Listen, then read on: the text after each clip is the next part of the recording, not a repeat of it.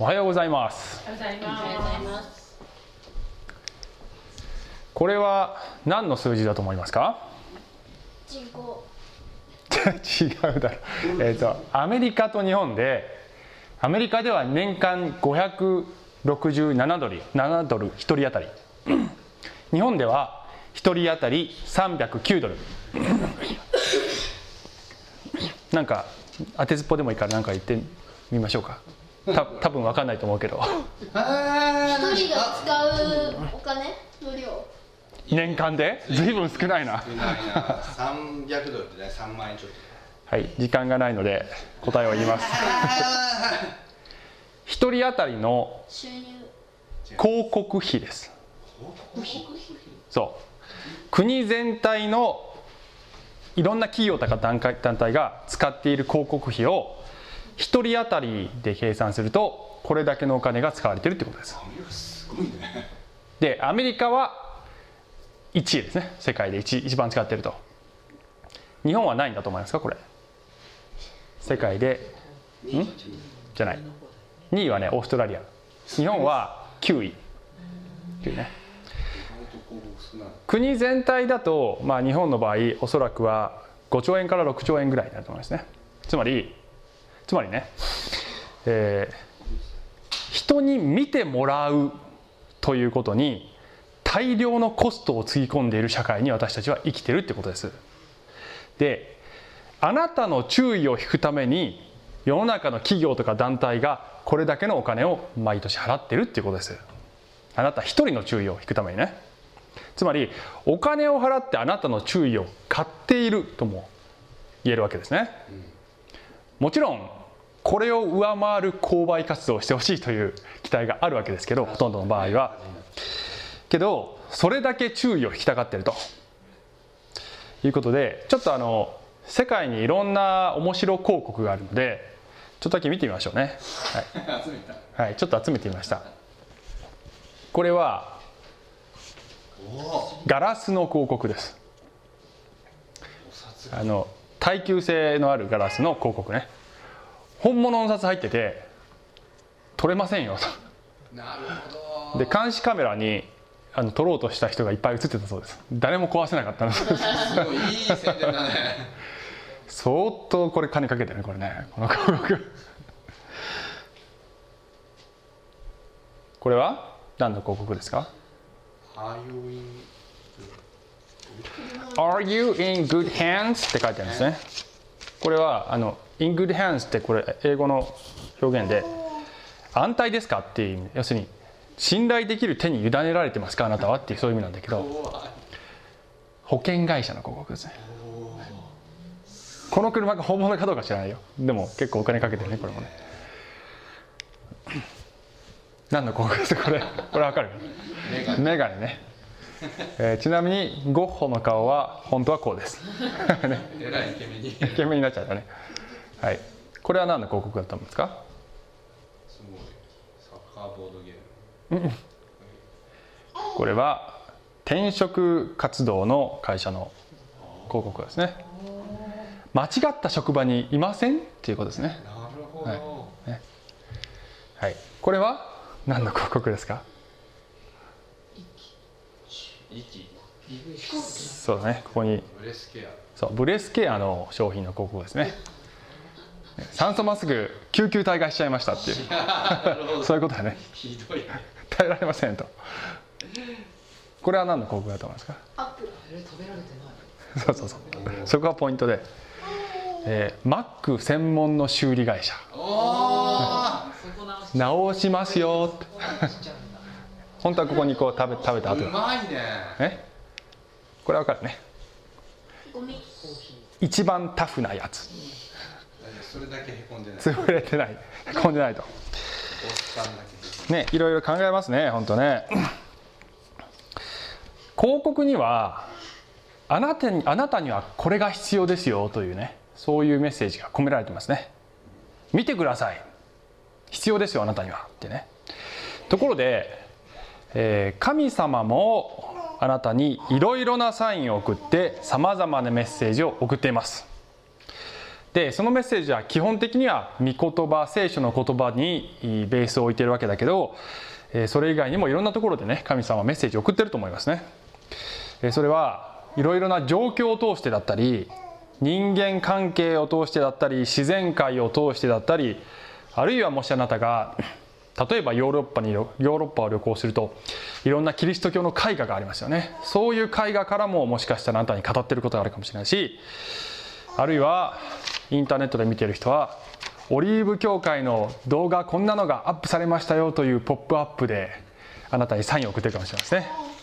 ちなみにこの教会の動画は最近 Facebook でちょっと広告費をかけて、えー、より多くの人に見てもらえるようにねあの広告費をちょっとかけてます。ちょっとだけね。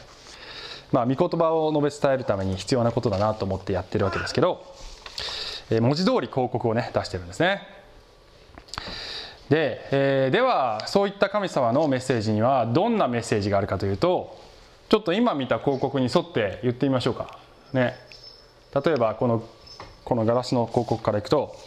「天に宝を積みなさい」ってね。虫も食わず盗人にもやられないそういうところに宝を積みなさいっていうメッセージだったり死の準備ができてますか？っていうね。Are you in good hands? 信頼できる手にあなたの身は委ねられてますか？ね自分を見る目が曇ってません？ってね。あなたは神の作品なのですよ。あなたは地上では気流者ですよ。ってね。神の国のために働きなさい。とか罪のゆえに悪臭放ってません？とかね。まず内側を清めなさい。とかあなたは壊れてますよ。神様があなたを修復してくださいます。とかその神様はどんな試練の中でもあなたが潰れないように強くしてくださいます。とか、えー、こんなメッセージをあなたは神様から受け取っているでしょうか？でいろんな神様がサインをくださってるんだけど、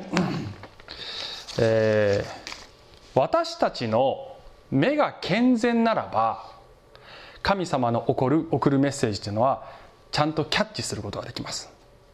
不健全ならば世が送るサインと混ざってしまって真に大切な部分を見逃してしまうかもしれません。で健全とか不健全っていうのはどういう意味かっていうとさい後でもう少し詳しく述べていきますけど、えー、例えばまあ私たちが物質的なニーズだけにとらわれて、まあ、世の中にはいろんなあなたには物質的にこういうニーズがありますよというメッセージがあるわけですけどそれだけにとらわれて霊的ニーズに無頓着ということかもしれません。ね、で今日の話は目に入るものを取捨選択してくださいっていう話をしたいと思いますね。あの先週はマルタとマリアの話をしまして耳を傾けることが必要ですっていう話をしました。であのアテンション神に注意を向けるという意味ではかぶってる部分あるかもしれませんけど今日は目がテーマです。ね、で目の耳の違いは何かというとまあ目の方がより簡単に情報が入ってくると言えるんじゃないですかね。ね見るっていうのはね聞くよりも簡単ですよね。えー、だから良くも悪くもいろんなものが入ってくると。いいものも入ってくるし悪いものも入ってくると、えー、簡単に見ることができますね人はね例えば私はあの私はちょっと目が弱いので、えー、小説なんかをねあの読みたかったら録音図書聞くんですけど聞くと読むのより数倍の時間かかりますねあるいはインターネットで音声データをダウンロードするのと動画をダウンロードするのどちらの方がデータが大きいかというともちろん動画の方が大きいつまり瞬時にたくさんの情報を吸収できるように私たちの目っていうのはなっているじゃないでしょうかね。で、えっと、この話の中で私たちは肉体の目をどうここについてるね。物理的な意味での目をどう使うか。ということとともに心の目私たちの霊的な目はどこを向いているのか。ということをね話したいと思ってるんです。最終的にはそこにね行き着きたいと思ってるんです。で結論全部言っちゃうと主を仰ぎ見てください。主に目を注いでください。他にもいろんなね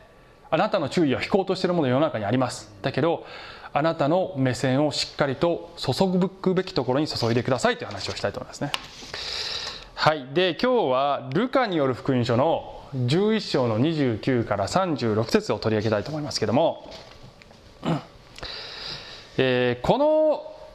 場面の前に起こることは何かというとイエス様が口を聞けなくする霊を追い出すという出来事が起こります。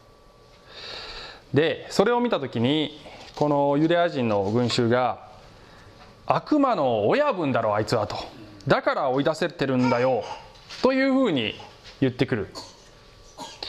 で、えーそれと同時に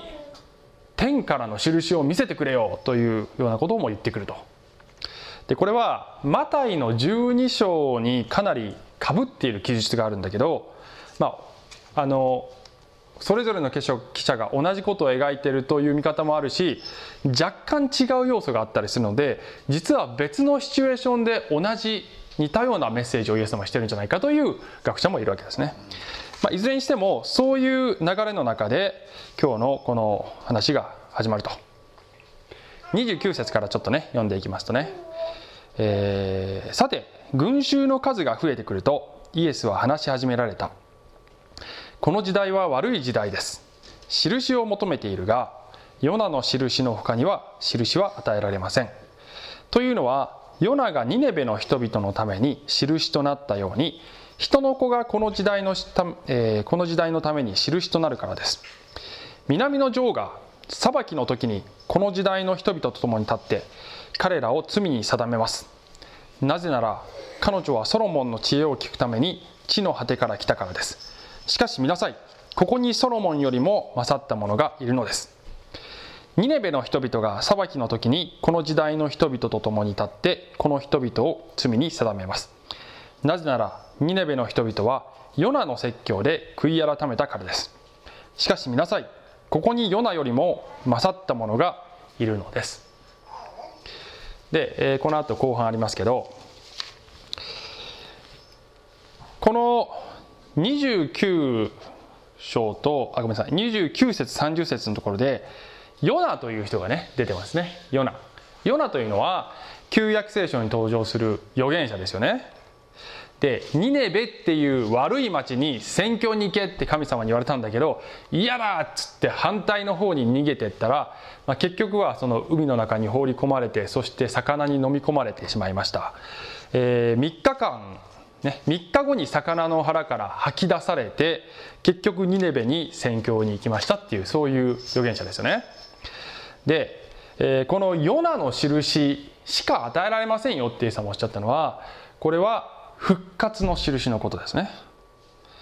えーこれは、えーヨナが3日目に吐き出されたようにそれがイエスが3日後に復活死から復活されたということの象徴型になってますっていう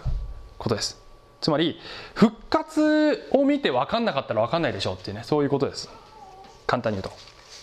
でその次に31節で南の女王っていうのが出てきますけどこれは第一列王記の10章に出てくるシェバの女王ですね。シェバの女王。えっ、とエチオピアかイエメンかどちらかって言われてたかな確かね。えーまあいずれにしても遠くからソロモンの知恵を聞きにやってきたんだけどこの列王記10章を見るとね主の名に関連してソロモンの名声を伝え聞き。そして彼女はやってきたって書いてある。つまり単になんかこうちょっとした好奇心で来たっていう以上のもので彼女は真理の探求をしに来たっていうことですよね。でその探求の末に彼女は最後に主を称えている。ヤハウェというあの主っていうのはヤハウェっていう神の名前なんだけどヤハウェを称える歌を歌ってます。つまり神様からの小さなサインも見逃さずにそれをキャッチしてそして真理を探求してきたっていうそういうことを彼女はしたんだよと。でその彼女がこの時代の人々つまりイエス様の時代のユダヤ人と共に最後裁きの時にね神様の法廷に立ってあのイエス時代のユダヤ人を裁くって言ってるわけだね。つまり神様がイエス様の時代のユダヤ人に「お前たちなんで神の御子を信じなかったのか?」って言ったらイエス時代のユダヤ人が「だってイエス様にサインを求めたけどくれなかったから分かんなかったんですよ」とでも言おうものならそこにシェバの女王が出てきて「でも私もっと小さいサインでも信じましたよ」って言ってくるっていうことですよね。でそれと同じ論調でニネベの人たちっていうのが32節出てきて、えー、ヨナがニネベの人に宣教した時に「お前ら悔い改めろ」って言っただけで「そうだ罪人だった私たちは」っつって悔い改めた。なぜイエス様の時代もっと大きなものを見せられているのに悔い改められなかったんですか？ということに最後の日にはなりますからね。とイエス様は言ってるってことです。ね。さあそして、えーこの流れで次の32節から36節まで読みますけどイエス様がねこういうふうに続きますね。誰も明かりをつけてからそれを穴蔵やマスの下に置く者はいません。食台の上に置きます。入ってくる人々にその光が見えるためです。体の明かりはあなたの目です。目が健全ならあなたの全身も明るいがしかし目が悪いと体も悪く暗くなります。だからあなたのうちの光が暗闇にならないように気をつけなさい。もしあなたの全身が明るくて何の暗い部分もないならその全身はちょうど明かりが輝いてあなたを照らす時のように明るく輝きます。何言ってるか分かるこれ？これね分かりにくいって。同じことに一回二回同じことを繰り返してるようにも聞こえるね。うんそうそう。まあなんか分かりにくいなと思うんだけどでねこの話って唐突に話題が変わってるように見えるわけ。であの解説の中にもねここなんか挿入されてるみたいなそういう説明を書いてる人いるんだけどそうじゃないんだね。実はね前からの続きでこの話が出てるんです。この明かりっていうのは33節の明かりっていうのはこの文脈ではイエス様のことですよね。えーで例えばそのイエス様っていうのは世界の光ですよ。この世界というものを例えば家に例えた時にその家の中を照らすのはイエス様ですよ。だからその家の中に誰かが入ってきたならばそこでその人がすぐに光を捉えられるようにその光はちゃんと輝いてます。ってねつまり神様は全ての人に分かるように光を置いて照らしておられます。それがイエス様であるということがまず一つでで、えー34節突然ね「体の明かりは?」ってくるんだけどこれちょっとピクチャーがパッと変わっていて要するに今度はあなたの体というものが一つの家であるというイメージだとすると目という場所から光が差し込んできてあなたの体という家をその光で満たすんですよっていうそういうイメージです。まあ、例えばその家に天窓があるとしてその天窓から光を取り込む。あるいはそこにこうライトがあるというような目というのはそういう役割しますよ。とだから目から何が入ってくるかによってあなたの体という家がちゃんと光で満ちるかどうかが決まるっていう。で、えーねその光である目が体という家の明かりである目が健全であるか悪いかによってあなたの代わりが体が光で満ちてるかが分かる変わるっていうことですね。かるかねで、えーもしあなたの全身が明るくて何の暗い部分もないならその全身はちょうど明かりが輝いてあなたを照らす時のように明るく輝きます。これ分かりにくいと思うんだけどあの要するにあなたの目が健全で光が内側に取り込まれてあなたが内側から輝いてると外から見てもあなたが光り輝いてるのが分かるっていう。私の中のイメージとしては例えば、えー舞台俳優がねステージに立ってスポットライトに当たってたくさんの人から見えるようなそういうような形であなたは光り輝くことができます。というようなイメージをイエス様は伝えてるんじゃないかとね思いますね。でもちろんその明かりの元というのはイエス様なんだけどその明かりを私たちいただいて人々の前で輝くことができますよと。ここまでかな、ね、で目が健全であるとか目が悪いっていうのはねこれはどういう意味かというと目が健全ってこれね英語で言うとあの愛が目の愛が single っていう言葉なんですね。single eye っていう言葉なんですよ。でこれはね片目しかないっていうことじゃなくてブレてないっていうことなんですね。あの single eye って非常に純粋な純粋であのそう綺麗こ心から綺麗な目っていうことね。そう。要するにあの純粋に物事を見ている。ブレてない。で目が悪いっていうのは evil eye っていうの evil っていうのは EVIL あの悪いっていう意味なんだけどだから single eye の反対が double eye じゃなくてそう evil eye っていうんだけどあのまあ旧約聖書とかで evil eye で物を見るっていうそういう文脈でどういうニュアンスが出てるか調べると貪欲な目っていう意味なんですねこれ。ねケチなとかね貪欲なつまり与えられている自分のそのもので満足できていないもっともっともっとって求めるそういうそういう目。だからシングルアイがあの純粋に物事をブレずに見ているのに対してあれもこれもあれも彼もって言って目移りしてる状態っていうそんなイメージですね。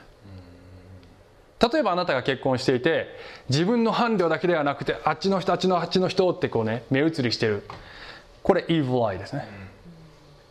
神様は神様だけを伴侶として私たちにね歩んでほしい。それ以外のものに目移りしないでほしい。そういうのを evil eye って言うんですね。evil ね evil eye でこのイエス様の言葉がその前のねあの印の話からつながってるわけ。つまりイエス様が来てもうすでにたくさんの奇跡もやってるしメシアであることを証明してきたのにもかかわらずもっと印が欲しいって言ったこのユダヤ人たちは evil eye なのよ。もっとくれこんなんじゃ足りないよ。神様が与えているライトは足りないと言い続ける態度が evil eye なわけです。その反対に例えばこのシェワの女王とかはシングルアイなのね。つまりしっかり見えているので神様が与えている光をきちっと捉えてるっていうことですつまりあのライトが問題なのではなくサイトが問題っていう表現もした。サイトっていうのは視野のことですね。目で見ている世界のことをこれサイトって言いますね。ライトはあるんだよ。あなた方のサイトが問題なのです。という話がこれ前の話からつながってるわけです。その通り、うん、視野が別の方向に行っちゃってる。見るべきものをちゃんと見てないというね。状態なのですよ。で、えー、ですからあなたの目を信号にしなさい。神様が与える光をしっかり捉えなさいというメッセージだと思うのですね。ではこのまとめですけど、えー、このね見るということにはどんな要素があるかっていうことを3つ話してまとめていきたいと思いますけどまずね見ることは何とかかんとかっていう表現で3つ出てきますからね。見ることはリスクであるということをぜひ覚えてくださいってことですねあの冒頭で言ったように見るというのは簡単です。普通の人にとってはね。あの普通の人っていうのは私は普通じゃないので私は私はまああの目がすごく弱いので、えー、普通の人が目から吸収できる情報量の多分 10, 10分の1ぐらいしか吸収できません情報量っていうのは例えば普通の人がいっぱい本読めるところ私はほんのちょっとしか読めないし普通の人が普通にテレビを見れるところあのほんのちょっとしか見れないしパソコン作業できるところ私はほんのちょっとしかできない。ねえー、だからあのだけど普通の人はあの簡単に見ることができる。とはいええー情報処理能力が無制限というわけではないのですね。普通の人でも。つまり無駄なものを入れればそれだけ容量を食ってるっていうことを認識しないといけないですね。たくさんのものをいっぱいいっぱい入れればその中から本当に必要なものを選択するのって結構難しくないってことなんです。いらないもの入れすぎちゃっ入れないらないもの入れすぎちゃってるってこと。そうそうそうそ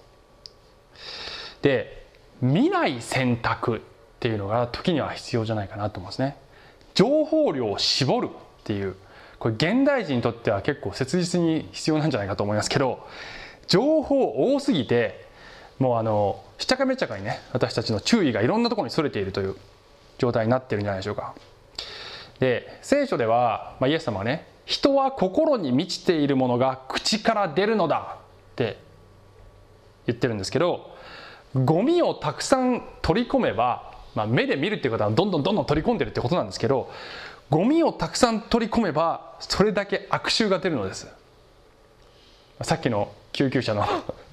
ねえね、こ講習の広告を思い出していただければなんとなくイメージが。あの我が家はですねちなみにカメムシが結構出るんですけどシーズンになるとね。あの大きいカメムシだとどうやって取るかっていうとこう紙をねちょっとこうさささっと紙の紙の上に乗せて窓の外にポイってやるんですけどある時にはこうちっちゃいカメムシがブーンって光の周りをね飛んでたんですよね。でちっちゃいからいいかと思って掃除機で吸ったんだよね。これは皆さんやってはいけない。掃除機のあの後ろの方から出るこの送風が全部カメムシのようになった つまりね臭いものを入れたら臭いものが出てくるようになっているのです。ちなみに最近私がやってる食事療法で、まあ、いいものを取り入れるようにしてんだけどあの私の妻があのしきりに言うことはあの大衆と口臭がゼロになったねって。もともとそんなに強かったわけじゃないと多分思うんだけどでも一緒に生活してるいやーとかあのねあの、まあ、一緒に生活してる人からするとね敏感に分かっちゃうわけですよね。朝起きた時から爽やかですね。急に匂いがっていうわけいうわけだね。えー、ゴミを取り込めば悪臭が出るのですね。ですから何を取り込んでいくかっていうのは私たちは目から取り込むのはあまりにも簡単なので、えー、何でも取り込んじゃうんだけど意識簡単であるほどに意識する必要がある、えー、プラス誘惑というのは多くの場合目から来ますよね。目からね、えー、男性の方は特にねあの分かると思うんだけどインターネットをやってるといかがわしいサイトへのサイトへの広告がポンポン出てきますね。ねあのできるだけ早くそこから目をそらすってことがポイントなんですけどね。まああの、まあ、男性じゃなくてもねいろんな誘惑目から入ってくると思います。創世紀の3の6ね蛇がエヴァを誘惑するとこですけどそこで女が見るとなんだよね。ね見るとその木は誠に食べるのによく目に親しく賢くするというその木はいかにも好ましかった。ってね、えー、見るということから誘惑が来てしまいました。という話です。見るからに美味しそうな木の実があったわけだよね。だけどそれが誘惑だったのです。目を何に向けるかということに関して無防備ではいけません。そして意識的に良いものを選択していくっていうことが必要ではないでしょうか。2つ目。見ることはしかしながら同時に力なのですっていうことも私たちは知っておく必要があると思いますね、えー、私たちは主である神様を見つめることでこれは主に霊的な意味でねこの肉体の目では私たちは神様を見ることは多くの場合できないですけど霊的な意味で主を見つめるそこに意識を集中させることで私たちは力を得るのです。詩編16編の8節ね。私はいつも私の前に主を置いた。主が私の右におられるので私は揺るぐことがない。と言ってるんだけどこの私の前に主を置いたっていうのはこれは英語では I keep my eyes always on the Lord という言葉ですね。つまり私の目を常に主の上に据えてましたっていうそういう言葉になってるわけだよね。えー、ねペテロがどこだっけねマタイの14章だっけな。ちょっとうろ覚えですけど。ペテロが湖の上を歩くシーンありますね。イエス様が「お前こっち来い」って言ったら「じゃあ行きます」って言って嵐の湖の上を歩いてイエス様に近づくんだけどえー、ねイエス様をそうそうイエス様を見つめてる間は歩けたんだけど途中で風を見て波を見て恐ろしくなって溺れかけましたっていう、えー、あのシーンはまさにこういうことですよね。大変な時にいかにその私たちをに襲いかかってくるいろいろなものに気を取られるのではなくて主を見つめ続けるかっていうのが試練に、えー、勝っていくそういう力になると思いますね。ところで、えーまあ、まあそのようにねそれそれをするためには常に神様が送っているサインやメッセージをつかまなきゃいけないんだけど神様が与えてくださっている最大のサインは先ほどのイエス様の話のようにヨナの印ですね。つまり復活の印です。で復活っていうのはあの十字架の死と復活でセットなのですね。つまりイエス様の十字架の死と復活が私たちに対するこの歴史の中で神様が掲げた最大の広告なのです。ある意味でね。ヨハネの3章の中でイエス様がニコデモっていう人とね話すシーンがありましたね。イエス様がこういうふうに言いますね。モーセが荒野で蛇をあげたように人の子もまたあげられなければなりません。それは信じる者が皆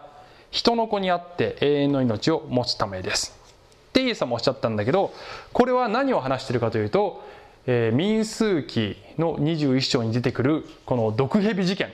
の話をイエス様してるんだよね、えー、この民数記にはイスラエルの民が、まあ、罪を犯してね神様の怒りを買って裁きを受けるんだけど燃える蛇が出てきて人々を噛んだって、まあ、燃える蛇っていうのはおそらくは燃えるように痛い思いをする毒蛇じゃないかっていうふうに考えられてるんだけど、まあ、それで死にかかった時に神様がモーセにね主はモーセに仰せられた。あなたは燃える蛇を作りそれを旗竿の上につけよう。すべて噛まれた者はそれを仰ぎ見れば生きる。っていうふうに神様おっしゃった。でモーセはあの本物の燃える蛇を作ることはできないので聖堂の蛇を作ってこの木の上にね竿の上に掲げると。でイエス様に言わせるとあの掲げられた蛇が私を示している方なのですよとイエス様おっしゃってるってことです。つまり、えー、この聖堂の蛇というのはこの毒蛇と同じような見た目に作られている。毒があるように見える。だけど実際には毒がない。同様にイエス様は罪人の一人のように見え罪人の一人のようになられてそして罪人のようにして極刑に処せられてこの十字架の上に掲げられた。だけど本当は罪がない方。あの旗竿の上の聖堂の蛇は私ですよと。それを仰ぎ見たら救われるのですよ。ということですよね。十字架というのは見せ見せしめの刑です。実際にイエス様が十字架にかかった時にそこに大勢の人が行き来していてものすごいたくさんの人がそれがねそれを見たっていうそれが見えるところに人々から見えるところにイエス様の十字架は掲げ掲げられたのです。そして3日目のこの空の墓もこれイースターの時のメッセージでも言いましたけども空の墓イエス様がよみがえった時に空の墓も誰でもそこに行ってチェックできるような状態だったんですよ。つまり神様は視覚的に私たちが神様がどれぐらい私たちを愛してくれているのかということを視覚的にねビジュアルで捉えることができるようなイメージすることができるような形で表現してくださったということです。それはあなたの注意を引くためです。神様は御子の命を十字架で犠牲にするという莫大な広告費をかけてあなたのあなたの注意を引こうとされたんですね。そのようにしてあなたにメッセージを送っているのです。この方を仰ぎ見るときに救われ力を得ることができます。さあ最後に短く最後のポイントですけど、うん、見ることは責任であるですね。もし皆さんがひき逃げを目撃したらね。証言せねばならないという使命感を持つのではありませんか？別に関係ない人たちだからいいやって普通の人は思わないでしょう。見た自分には責任がある証言をする責任があるっていうふうにね。そういうことを私たちは感覚的に知っているのでありませんか、ね、見るということには責任が生じるのです。シェバの女王は小さなサインを捉えただけでこの真理を探求しそして主なる神を見出し主を称えるというねところに行き着いたわけですけどえー、先ほど言ったようにイエス様時代のユダヤ人は神の御子を実際に目の前に見たのにもかかわらず信じなかったのです。この責任は大きかったんですね。それを神様が裁かれて紀元70年にエルサレムは崩壊します。イエス様はそれすでにそれが起こる前に予言してますけどイエス様時代のユダヤ人は神様の裁きを、ね、与えられることになりました。見たのに信じなかったからですね。一方でイエス様の弟子たちは死と復活を目撃して私たちは見たこと聞いたことを証言せねばならない。それを語らずにはいられない。語らないわけにはいかないのです。と言って証言していた。彼らは私たちには見た以上責任があるということを知っていたのではないでしょうか。私たちは現代に生きている私たちは肉体の目でイエス様の死と復活を見ることはできないですけど私たちに神様は霊的な意味でそれを見せてくださってます。見せられました私たちは。なので私たちも自分の見たことを証言していく責任があるのではないでしょうか。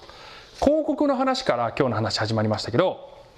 最も効果的な宣伝とは皆さん何か知ってますか？口コミ。です、はい、口コミこそ力ですね。ですから私たちも口コミ力、ね、口コミ力で見たことを伝えていこうではありませんか。最後に第一ヨハネの一章の1から3をね読みたいと思います。初めからあったもの私たちが聞いたもの目で見たものじっと見また手で触ったものすなわち命の言葉について。この命が現れ私たちはそれを見たのでその証しをしあなた方にこの永遠の命を伝えます。すなわち道地と共にあって私たちに表された永遠の命です私たちの見たこと聞いたことをあなた方にも伝えるのはあなた方も私たちと交わりを持つようになるためです私たちの交わりとは巫女および巫女あすみません、道地および御子イエス・キリストとの交わりです。はい、じゃあお祈りしましょう。愛する天のお父様、ありがとうございます。私たち、この、えー、この私たちの目はいろいろなものを捉えて、えー、それがゆえにすごくたくさんのものにこの注意注意が散漫になってしまっている。そして本当に捉えるべき神様からのサインやメッセージ光を捉え損なっているということがないでしょうか。どうぞ私たちの目をシンゴーにしてくださいますようにイエス様の名前によってお祈りします。アーメン。小淵沢オリーブ教会には聖書の言葉を多くの人に届けるための様々なビジョンがあります。あなたもこの働きに参加してみませんか？献金はこちらのアドレスにて受け付けています。口座振込またはインターネット送金サービスに対応しています。